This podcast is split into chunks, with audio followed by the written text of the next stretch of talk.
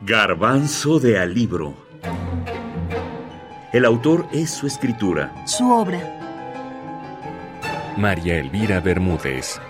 Diferentes razones tiene la muerte. La novela.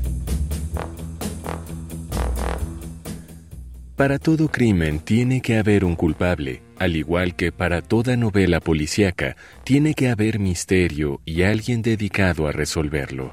Es así como en la obra de María Elvira encontramos estos elementos que, con su propio estilo, logra darle un toque de frescura a la historia que atrapa al lector desde un principio. La preparación del entorno y la presentación de los personajes es algo imprescindible. Crear un ambiente que le dé al lector un sentido de realismo, que lo lleve a prestar atención a cada detalle, que le dé oportunidad de resolver el crimen, es algo que se desarrolla perfecto en la obra Diferentes razones tiene la muerte. En la primera parte de la novela conocemos a cada uno de los personajes que formarán parte del misterio, pero no solo conocemos sus personalidades, sino que la escritora nos plasma perfectamente cuál es la relación de cada uno con la protagonista y el porqué de su presencia. Igualmente, nos describe el lugar en el cual se estará desarrollando la trama. Se ha dicho muchas veces la influencia de Agatha Christie en Bermúdez, y cómo no, en Diferentes razones tiene la muerte, las cartas que envía la protagonista para invitar a algunos de sus conocidos a pasar unos días en su casa, recuerda inevitablemente a la misiva que les llega a los personajes de la novela Diez Negritos de la autora inglesa. La segunda parte de la obra, cuando las cosas empiezan a moverse, es el momento donde el lector debe prestar más atención aún vemos la forma en que las personalidades de cada uno chocan y se entrelazan unas con otras. Vemos los conflictos por las diferentes visiones del mundo y creencia de cada personaje.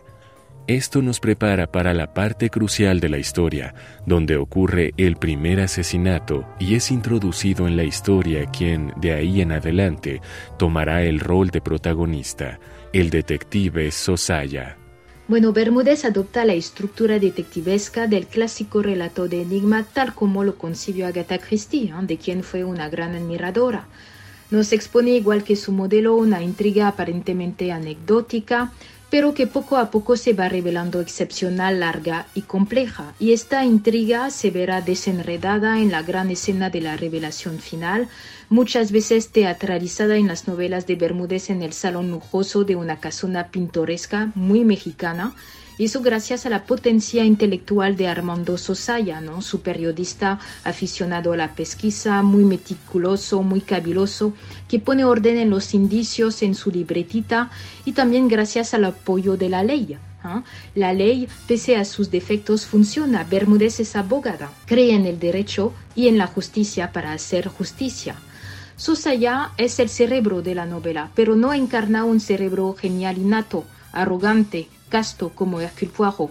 Armando es un cerebro que se fue educando a las cosas humanas, al material humano, mediante una lectura eh, pormenorizada de estudios sobre psicología y psicoanálisis.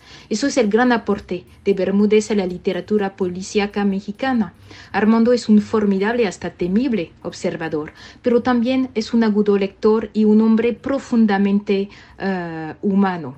Ah, y todo este bagaje teórico le sirve a, Sosaya para desmenuzar la actividad mental y los comportamientos de los sospechosos desde su medio social, sus orígenes familiares, sus relaciones profesionales y amistosas.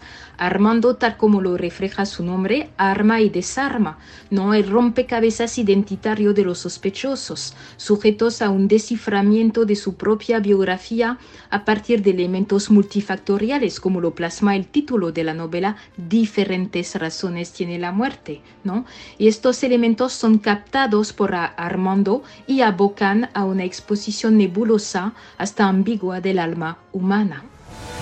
Katie Fourez, profesora investigadora en la Universidad de Lille, Francia, trabaja sobre las literaturas policíacas mexicanas.